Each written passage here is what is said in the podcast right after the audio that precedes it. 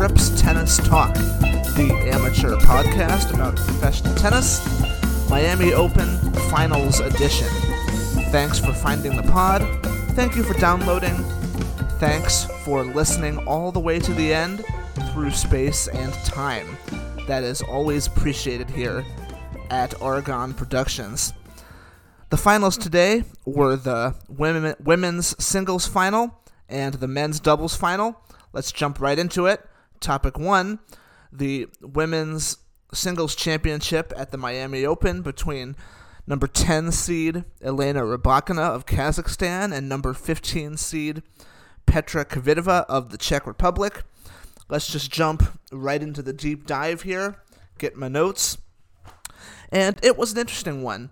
Going in, my expectations were not necessarily that high.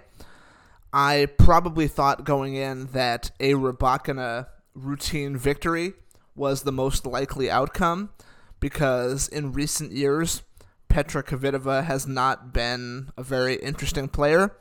She's not been a player that's had a lot of results, except for Cincinnati last year, where she got to the finals. And that feeling is more widespread than just me. The people over at the tennis podcast were also saying that. I think it was Catherine Whitaker said she didn't find uh, Kvitova to be an interesting player when she plays a match that's only straight sets. So I guess uh, I guess you know today wasn't interesting either. Spoiler alert. Um, so Rybakina served first in this.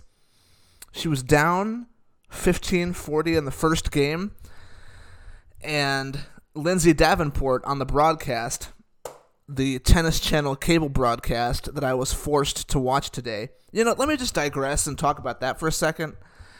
The to watch the WTA in the United States legally, you pay for Tennis Channel Plus and you get it on there, and that's your streaming option. The whole tournament and pretty much the whole year, Tennis Channel Plus, they show all the WTA matches just like normal, right? But for today, they embargoed it. Tennis Channel embargoed it. They didn't show it on Tennis Channel Plus. They only showed it on the cable station. And this is my annual viewing of a Tennis Channel broadcast. And um, Brett Haber, not a very exciting sportscaster. Sorry, Brett. I mean, I, I don't really watch the channel anymore because you guys are not that great. But um, I guess Brett Haber's not calling matches anymore. They bumped him down to the, to the studio. That's probably a good demotion there. It's probably a good change. Um, okay, the match. Um, Lindsay Davenport on the broadcast. They were talking about how good Rybakina's serve was right after she hit a double fault. So that's the kind of uh, quality that you get on most cable broadcasts of tennis these days. I would include ESPN in that as well. Just stuff that's not even close to what's happening on the on the in the match. Um, um, so Rybakina was down 15-40 in the first game. She came back to hold. You thought, you know, she's earned the respect of treating that as somewhat of expected because of how well Rybakina has been doing. Um, it was with serve most of that opening set. The games were fairly quick. I think before the tiebreak, the set was only 30 to 45 minutes long, so the games were not too intriguing. It started to pick up this match at 4 all in the first set. Rybakina was serving and Kvitova, as she can, um, she redlined her game. She hit some screaming winners. She put Rybakina on the defensive, and I thought in that particular four-all game, I thought um, didn't play her absolute best. She made just a couple small errors here and there, but combine that with Kvitova's um, above average game, she redlined in that game and she got the break. And Kvitova was serving for the first set at 5 4, which was surprising. I had not expected that going in, Kvitova to be in a winning position. And Rybakina is on one of those runs right now where nothing is ever done till it's done. When Serena was in her prime, if you were up 5 love, she had a 50-50 shot to get back into it. Um, when Djokovic was in his t- absolute 2011-2015 peak prime, if he was down a break, you always thought there was a very realistic chance he could get it back. If he was down 5-1 or 5-2, he he could still come back and win it. The viewers knew it, he knew it, and the opponent knew it, which make these closing moments more interesting than they might otherwise otherwise be. And serving for the first set of 5-4, I think Kvitova felt that pressure of playing an informed player like Rybakina. She uh, Kvitova did not have the best game. Um, I think she had an ace in there, or she did. Kvitova did hit an ace in that game, but ultimately she was broken uh, to 30. Um, definitely stepped it up in that moment to get it back to 5-5. So that game was also surprising to me because I thought at that point Kvitova would serve it out, you know, in the end, even if it was a tough hold because of the form stuff that I just talked about. So I was definitely intrigued by this point. The game was definitely on by this point. The 4 all game surprised me, and the 5 4 game surprised me. Um, and then Rybakina held easily to go up 6-5, and I texted all my friends, you know, oh, look out at the next game here, because I thought Rybakina had figured it out. I thought she was coming. I thought the moment had passed. I thought she'd break Kvitova in the next game to win that first set, 7-5.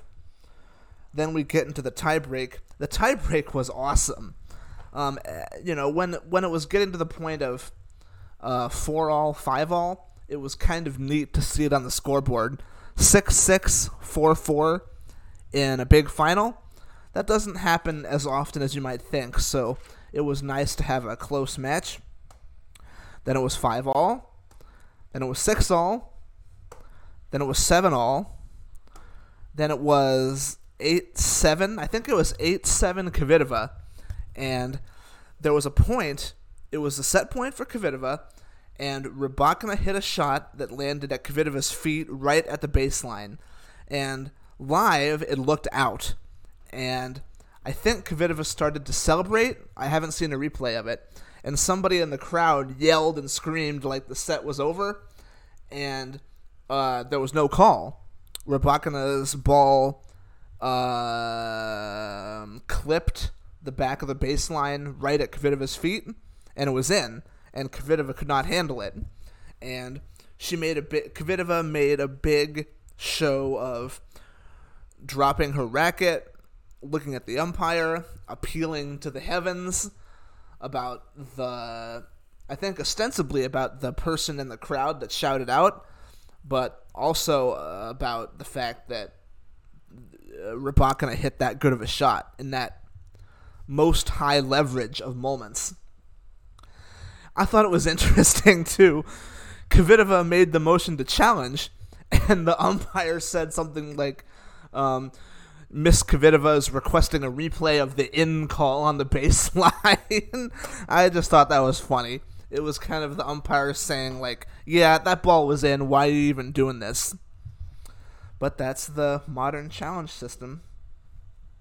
Um, 8 all, 9 all, 10 all, 11 all, 12 all. At 12 all, I think one of the players, maybe it was Rybakina, forgot they had to change ends at 12 all. Yeah, not something you do uh, that much, the 12 all changeover in a tiebreak. And as this was all going on, I'm not going to necessarily recap the point to point of this, but at m- multiple points, in the tiebreak, it felt like both players had finally gotten the advantage, and this was the time they were going to convert their set point. And I will give the Tennis Channel broadcast credit. At a certain point, they had a graphic that they put on the screen where it said set point conversion rate, or it, it just said set point. And Rybakina 0 for 4, Kvitova 0 for 5, whatever it was. Rybakina, I think, had one more set point, before the last one. And that was a good knowledge by them, by Tennis Channel, because in that situation, I was wondering as the viewer, how, you know, oh, dang it, how many set points did she have? How many set points did this player have? How many set points did the other player have? So that tells me there was somebody in the production truck that knew what was going on, which is a fairly uncommon thing for Tennis Channel. So, good job, Tennis Channel, on having that graphic. And uh, Kvitova mostly didn't celebrate throughout the match, but at a couple points in the tiebreak, she let out, you know, the classic Pojd, P O J D, her big scream. Uh, and she was she was fired up. Uh, Kvitova won that first set, 16-14 in the breaker. It was over an hour of a first set, and the breaker, the tie break, was over 20 minutes hopefully the ushers let some fans in during the tiebreak changeovers, which you're not supposed to officially do. Um, because if you went to the bathroom at six five in the first set and you didn't make it back, you missed almost half an hour of action. And when a sport is keeping fans from looking at its product that they paid for for that long, I think that's a problem. And even if it had been five minutes instead of 30, I still think it's a problem when you're not letting fans look at your product that they paid money to see and they moved their lives around to come look at. So, first set Kvitova, 7 6, 16 14, in this big emotional sort of moment. And we've seen it before. There's two ways that can go, or three ways. One way is the person that won that set um, doubles down, puts the foot on the gas pedal, and and accelerates away. Option two, and again, I was giving Rybakina a lot of respect here, because you know a guy like Djokovic has done this. You lose an epic set, and you come back and dominate the next two. There was a there was a universe where Rybakina could have won this one, six seven, six one, six two or the third one is it's three long dra- drawn out sets and it goes for four hours. So the early games of the second set were very important in this regard. And Kvitova came out, held to 15, and then I was pretty surprised. Um, Love 40 on the Rybakina serve the next game eventually broke on the third opportunity. Uh, Kvitova goes up 2 love and uh, Kvitova was up two love, serving seven six two love, and I think I missed writing this down, but I think Kvitova had a or Rybakina had a break point chance in that game to get back on serve there in that second set, and even though you're up seven six two love, again you know Kvitova's history of not closing out matches just last week at Indian Wells, she blew a lead. Um, so combine that with Rybakina's winning streak and the respect or the ability to win from anywhere in the score, and these are big moments, even though you have the lead. Um, but Kvitova came back. She got through that. She held that game. She's up three love, and you know three one four one. She's approaching the finish line at seven six four one. It definitely she was you know obviously she's in the a, a commanding position is Kvitova, and there was no more plot twist. She held on the rest of the way. In fact, she broke again at five two to get the win, seven six six two, pulling away from Elena Rybakina. Petra Kvitova wins a fantastic match or a fantastic first set to win the 2023 Miami Open. Kvitova is the winner, 7 6 6 2 over the hot Elena Rybakina. It's a big win. Big, big win. And we can get into the larger implications of that now. For Kvitova, so she was stabbed in the 2017 off season, I believe, in late 2017 in the winter is when the home invasion stabbing happened. And this is not her first 1000 title. Since then, when she came back in 2018, she won a couple of 1000s and had a top 5 season immediately coming off the injury. Uh, but even still, um, when you factor that into account and when you think about, you know, like when you compare this to the Monica Seles situation, um, you know, Kvitova's definitely got a lot of courage continuing with her career and having the success that she has had. It is not easy. And also, Kvitova's game has not been the most consistent. When she's at her A plus level, she's unbeatable because of her power game, her power off the ground, and the power off the serve. Unfortunately for her, in her career, it's not at that level too often, and it hasn't really been there in the last three or four years at all. Look at her major results in the last couple of years one round of 16 appearance in the last three years, and that's it. That's very slim pickings for a player of her caliber. Um, and yet, she was able to marshal this game to be at the high level for an entire two week tournament, 12 day tournament. That is really not easy.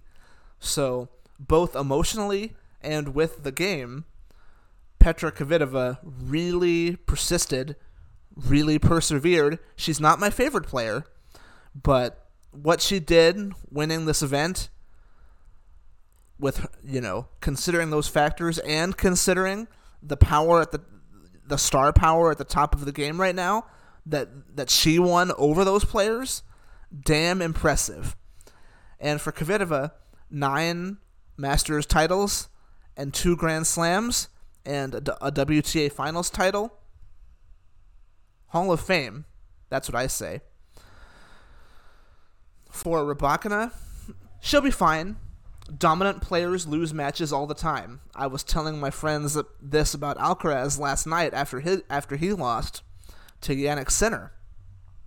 Alcaraz will be fine dominant players lose matches all the time. World number ones lose matches all the time.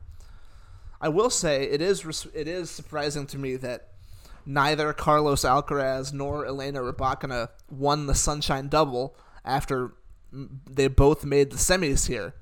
That because they were such overwhelming favorites, so close to the finish line. I'm very surprised that they didn't get it done.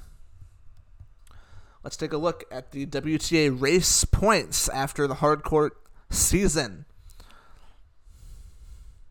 Number one, Sabalenka still on top, 35 25. Rybakina still number two, 32 11. Pegula still number three, 1906. Swiatek down to four, 18 10. Petra Kvitova up to five, 16 25. Krejcikova, 1491 is number six. Number seven is Belinda Bencic, 1486. Number eight is Coco Gauff, 1250.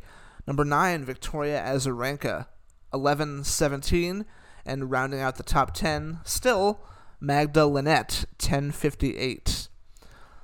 The ATP doubles final was today, and in that match, Santiago Gonzalez and Edouard Roger Vasselin defeated Austin Krajicek and Nicolas Mahut 7675. Shout out to Mahut and to ERV, really. When, didn't they used to play? Didn't they used to be on the same team? That's interesting. Mahut and Roger Vasselin. Maybe I'm misremembering that. Maybe I'm thinking of Pierre Hugues Herbert. Anyway, um, so there's that result for you. Reading off the ATP doubles race for the year. Hijikata and Kubler still number one from the 2000 from their Australian Open title, but they will not be there for much longer if they don't keep playing. Um, Gonzalez and ERV are number two, 1880. Three, Bopanna Ebden, 1550. Four, Nys Zielinski, 1410. Number five, Koolhof and Skupski, 1410. Number six, Nathaniel Lammons and Jackson Withrow, two guys who I've never heard of, 1270. Number 7, Glasspool Heliovaara, 1180. Number 8, Maximo Gonzalez and Andres Molteni, 1110. These are all sort of familiar names that are here for the most part, just in a different order potentially. Um, and I think that's all that I got for today, so let's move on to tomorrow. Here's the schedule for Sunday, April 2nd, 2023, the Miami Open Finals Part 2, 1 p.m. Eastern, the men's singles final. Number 4, Daniil Medvedev versus number 10, Jannik Sinner. And then at 3:30 p.m. Eastern, the women's doubles final closes out the event. Number 2 seeds Coco Gauff and Jessica Pegula taking on the another North American team of Taylor Townsend and Leylah Fernandez. The ATP match will be on Tennis TV and on cable. And the WTA match d- probably, you know, certainly w- would be on Tennis Channel, you'd think, because of the players in that match. And because it's doubles, it might be on Tennis Channel Plus as well, but I don't know. Anyway, to make it short, get the matches on the usual platforms. That's going to do it for today. Thanks for listening to the end if you have, and we'll catch you again next time. This podcast was courtesy of Oregon Productions.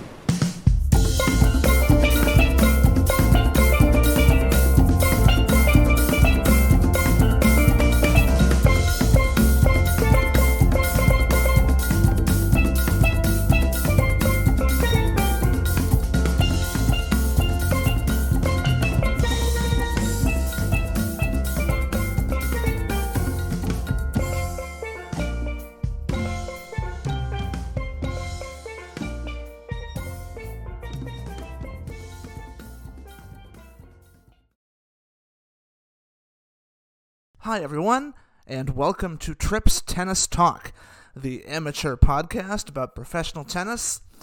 Today, it's a Miami Open Finals edition, and the finals that were today were the women's singles final and the men's doubles final.